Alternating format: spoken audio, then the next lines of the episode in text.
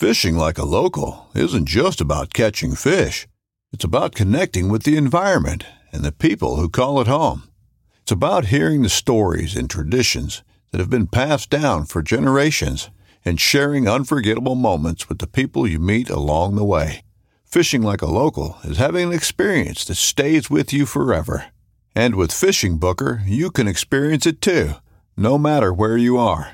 Discover your next adventure on Fishing Booker. Boat Trader, America's largest boating marketplace, offering easy financing and over 100,000 boat listings to choose from. Sell, find, and finance new or used boats on America's largest boating marketplace. Visit BoatTrader.com to get started.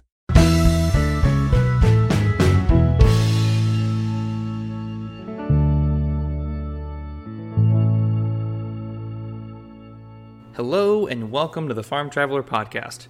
This is episode 16, and our guest today is Megan Brown. Megan is a sixth generation cattle farmer in Northern California. She also has some heritage pork on her farm, which we're going to talk about exactly what heritage pork is. And she's also going to talk to us about what it was like to go through the California fires that happened a few years ago. Um, she says there's some crazy stories that she witnessed and was part of. And then we're also going to talk about feminism and sexism in agriculture. Like like most industries, there are issues going on, and agriculture is no different. So she's going to talk about what she's done and some things she's kind of seen and things she hopes would change in the future. And we're also going to talk about her blog, which is called thebeefjar.com, and kind of the purpose of it, some recipes she has on there, and why she does it. So it's a really cool conversation we're going to have with Megan. Thanks for stopping by, and hope you enjoy it.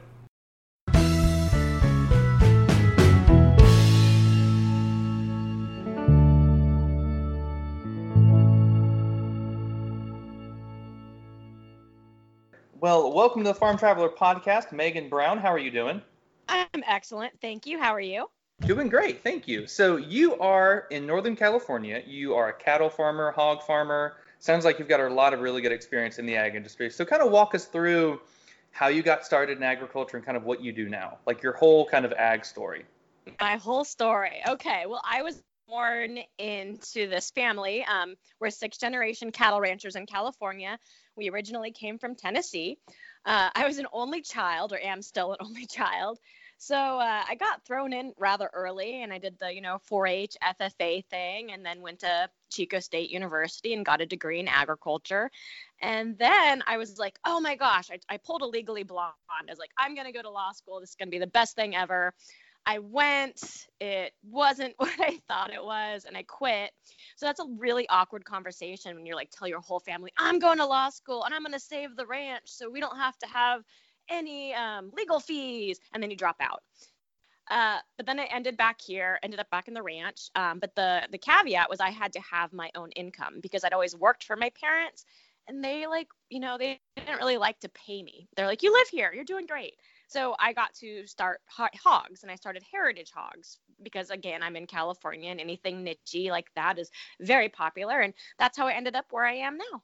Well, cool. Yeah. So you said it's a sixth generation family farm. So can you walk us through like the history of that operation, like when it started, how it's been throughout your whole family? Yeah. Um, we started originally as uh, my family was 49ers. They wanted to do the gold rush thing and they got out here and realized there wasn't any money in that. And they'd originally been farmers. So they just went ahead and, and started farming and ranching up in this little area of California.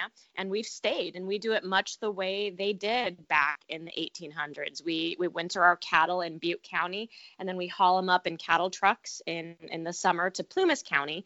And we do that for a couple reasons. It's fire danger and they get a second spring and it's not as hot. But we've been doing that for over 100 years. And here I am, the sixth generation and a female, doing it the same way what do you guys do today? I know you said you have um, pasture and heritage hogs. What exactly are pasture and heritage hogs? So, you know, you have like your normal hogs like you'd buy in the store, and um, those are like conventional. And, and heritage hogs are more like, I like to compare them to like an heirloom vegetable. So, like, they're a little different. Like my red wattle hogs, for example, have wattles hanging off their face. And people come over and they see them and they've never seen that before. And again, this isn't something I had seen until I was in my 20s. So um, they're really unusual and they're more of a lard breed and they do better like outside. They're a little hardier. They're not as sensitive to cold. So um, I run them out here with with the cattle sometimes and it's just a really neat, different thing. The pork is a little fattier. It's a little different than what you'd get in the store. So I've I've cultivated a pretty good clientele and kind of once you go heritage, you can't go back. So I warn people, and they also get to choose their own cuts. So they end up getting, you know, packages of meat that they've never seen before. So it's like turns into this big foodie thing where you get this really cool local product, and you also have to get out of your comfort zone and cook some different things. Yeah, that's really cool. I mean, it sounds like such a cool idea instead of just going oh to Publix or Walmart and getting your typical ham. Like, hey, let me go to a farmer that's raising a hog. Let me pick out the exact hog, pick out the exact cut that I'm going to get, and see how it tastes. That's a really cool concept. Has it always been like that with your operation, or is that something you kind of started? Um, this is new. The the pigs is that's definitely like something new that I've done all by myself. And I'm really, really, really proud of it because when I started doing Heritage Hogs, it was kind of like pulling teeth. Like I had, in all honesty, I had to get my dad drunk on margaritas to get like him to agree to this because um, the way it's set up is I'm renting ground from him. And he was just like, no, you're too busy with the cattle. And when I started it, I framed it as, well, listen, because I was still working in a law office. I was like, listen, parents, this is what's going to happen I'm going to start this program and it's going to be called Adult 4 H. I'm going to have my girlfriends who are also young professionals come out and help me run these pigs. So we guarantee you, you won't have to do anything. It'll all be us and we'll give you a pig when this is over. And if it doesn't work out, I will never say the word pig again in your presence and it worked out. And my friends got to raise pigs with me, and I had a year of practice before I, I quit my town job where I had an income, I had a 401k, I had a parking spot. It was wonderful. But now I'm I'm doing the pigs, and it's really really working well. So it's I started. It just the whole thing is different. And when I started it, you know, all like my cattle rancher friends were just like, "What do you want to be raising those stinking hogs for?" Well, now a lot of them are raising hogs with me or buying hogs from me. So it kind of come full circle and I, I chuckle deeply. Yeah, that's neat. It sounds like you're kind of the trendsetter and all that. That's really cool. Now you said you you're from Northern California, so you've experienced the past two wildfires that went through there. I think there were there were the Chesapeake fire and the Camp Fire, both in 2017 to 2018. Yeah, we had the Cherokee fire and the Camp Fire, and and then before that we had um, the Oroville Dam failure or the the spillway almost failure. So, and then before that, there was a drought. So it's been, you know, um, the past four or five years have been really, uh, really exciting. We'll put it that way. That's what I like to tell myself. Exciting. oh yeah, it sounds like it. it. Kind of walk us through what what kind of happened during those two fires. I mean, what what was it like living up there, and how did it affect your your operations? Well, it's been it's been really crazy. So the Cherokee fire hit us first, and that fire actually burned our ranch up. It caused over $3 million worth of damage. Um, we had about 10 minutes to get out of our homes and evacuate.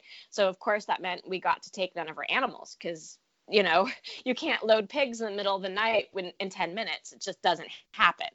So um, we had a lot of amazing things happen, a lot of horrific things happen. The Cherokee fire, while it did burn down homes and buildings and barns, it didn't kill anything my guardian dog managed to gather all of my pigs into one barn and saved them. And Cal Fire later told me this heroic story of my dog. You know, they tried to get the dog to come, and she said, "No, don't touch me. I'm here." Well, if everybody lived again. The Cal Fire managed to save this barn, so that was that was incredible. And then so after the Cherokee Fire, we dealt with a year of cleanup, and then 13 months later, um, we dealt with the Camp Fire and again that lasted you know over a month. Um, it burned up many communities. It changed our world as we know it.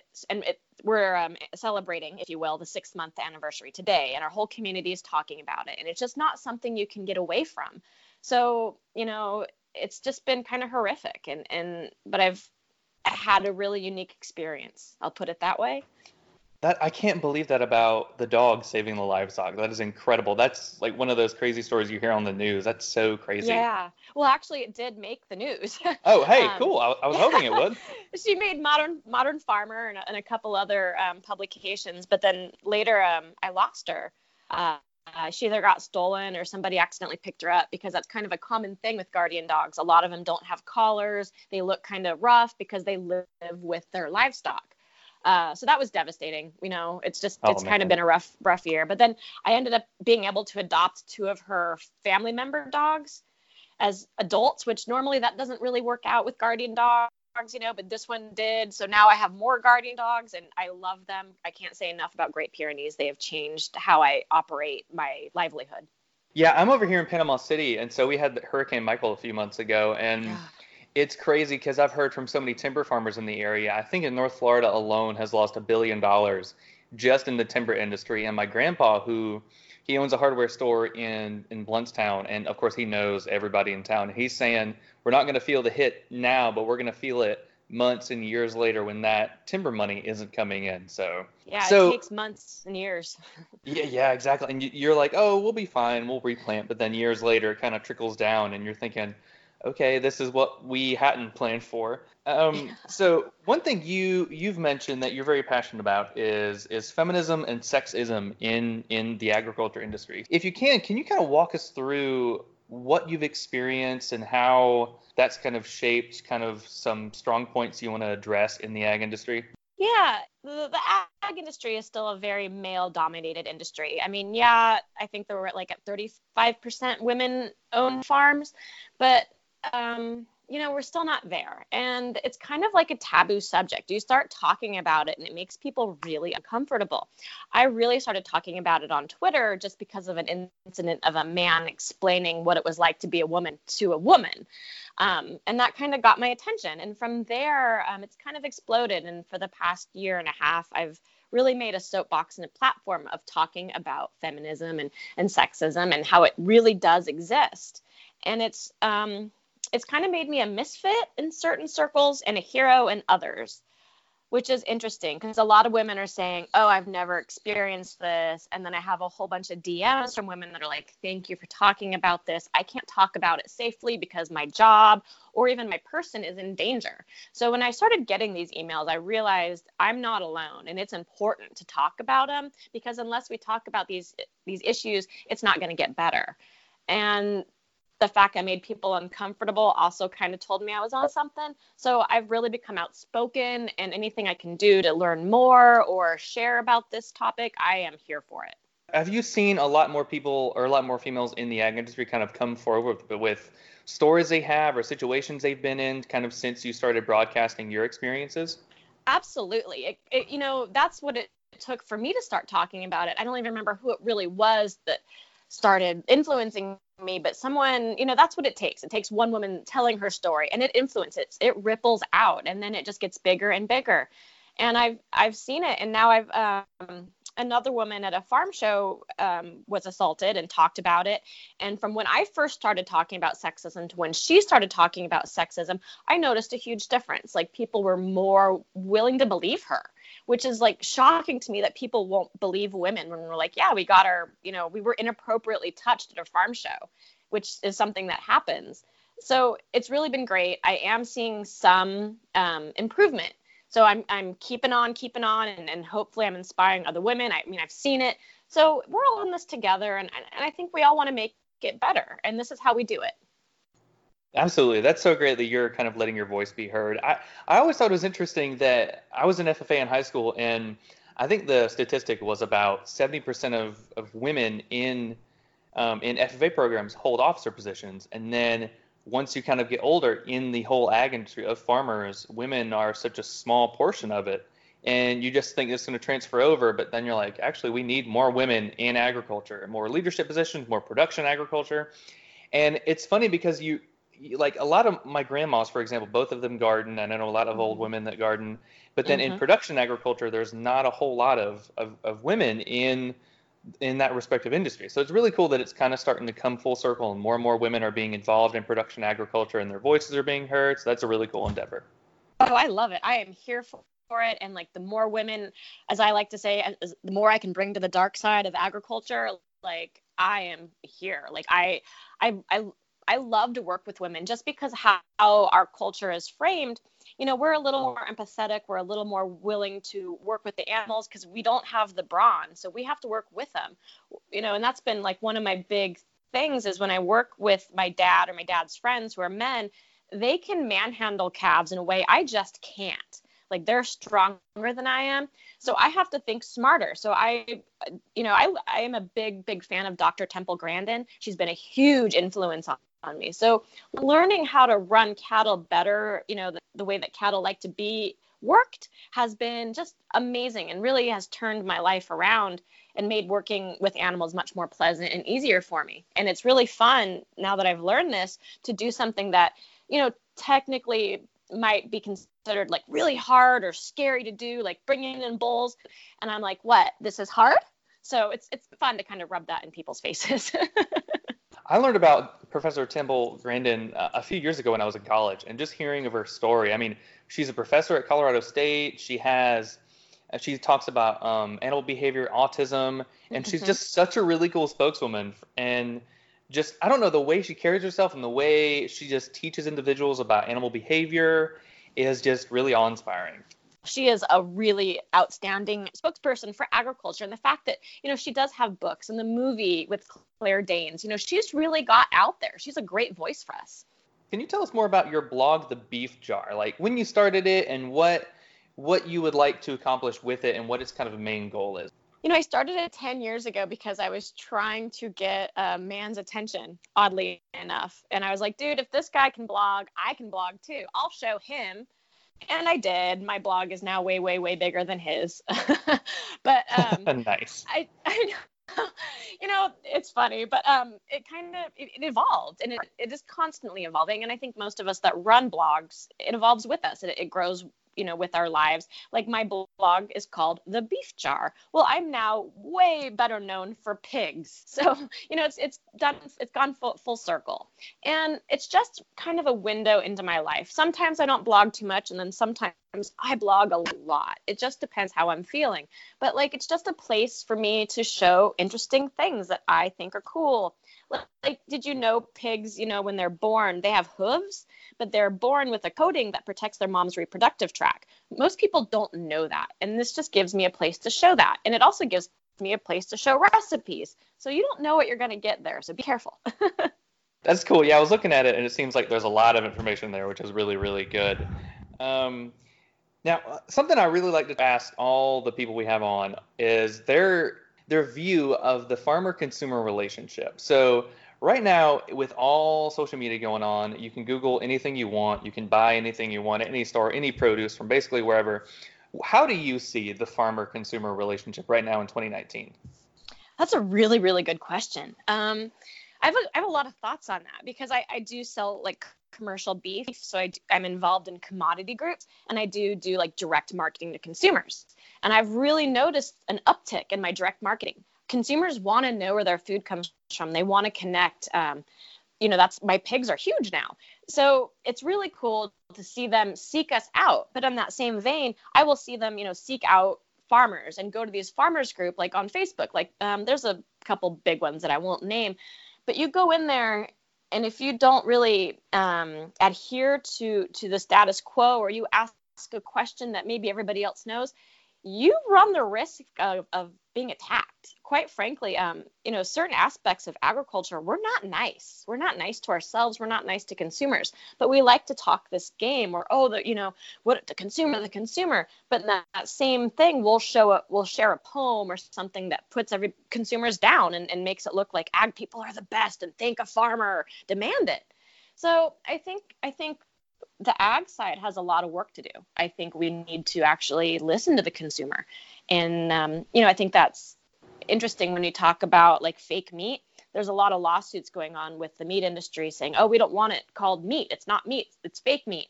And the consumers that are buying it, they know that. It's not a labeling issue. They're buying it because it's not real meat. So I think we have a lot, long way to go. Um, we've been I want to say, you know, the past 10 years we've had social media. It's really given everybody a window and a way to reach out to each other. So we have that now, but now we need to kind of clean up our act, get cohesive, and move forward. Yeah, I just googled it just to just to verify it. So the average age of a farmer is 58. And mm-hmm. I'm not trying to knock on anybody that's 58, especially farmers, but I mean, right now we're the age of social media where if you want to find out anything about anything you get on facebook instagram twitter you rarely try to find a credible source and the fact of the matter is that a lot of those farmers that are 58 59 60 they don't really know how to use social media to leverage their products to leverage their operation but i've seen kind of like an uptick of younger farmers to where they're using social media and they've gotten really large followings of people that want to watch how they do what they do, how they grow their produce, how they raise their livestock. So it's really cool to kind of see this younger generation actually making use of social media to kind of do their part in better informing consumers. I could not agree more. I love it. Like my Twitter account has over 8,000 followers now. And these, you know, my followers are my friends now. They are with me. Like they watch when my pigs give birth, they watch when my cows do. They're sad when I lose a pig. I mean, it is a very emotional thing at this point. But you're right. Like my dad, he doesn't have any social media. He just tells me to put stuff on the internet. So it's funny. He's aware of it. He knows that there's some use, but you're absolutely right. Where the older generation, it's it's a lost cause almost. Yeah, that's true. Now, now, one thing I've found, the older generation in terms of agrotourism, the older generation is really good with agrotourism. Once you get people out to the farm, they do a really good job of demonstrating their processes, explaining how the process has changed from when they were young to how where they are now. So the younger generation get them hooked on the social media aspect, and then the older generation kind of get them hooked once they're in the door. In the door. So I That guess maybe so that would be a perfect world. Yes, that's so funny because I have media come out to like interview me or whatever, and my dad, whenever he's here, will steal the friggin' show, and I'm like, Dad, this is about me. Like farm her. My dad was so intrigued. I'm like, Dad, farm her. So yeah, they're very good. You're absolutely right. That's funny. Yeah, uh, my grandpa he he raised um, beef cattle when he was younger, and then a few about I think 10, 15, 20 years ago he raised hybrid bass. And I mean, he Wow. knew nothing about he knows nothing now about social media. I mean, he can barely figure out how to get on the internet. But um, he you if somebody asks him about his operation, he can tell you all about it, why they did it. He'll tell you all these really cool stories. So it's it's really cool. I mean, the older generation has a lot of really good stories to tell. Like, uh, well, Megan, if people want to learn more about you, if they want to learn about your operation, about your website, uh, your website is thebeefjar.com. But it, what about your Twitter handle? If they want to find out more about you on different media, social media avenues, where can they go? They can go for Twitter is Meg Rae B. It's M E G R A E B. Um, I have a Facebook. It's the Beef Jar, just like my blog. I Snapchat, which is also Meg Rae B. So basically, if you Meg Rae B, B, B me, you'll find me. And um, you know, if you're in Northern California, stop by the ranch. I love to have visitors. My dad will give you a tractor ride. It'll be great. Hey, that does sound pretty good. Um, well, that's awesome. Well, Megan, thank you very much for being on the podcast, and we'll talk to you soon. Thank you, Trevor. This was really great.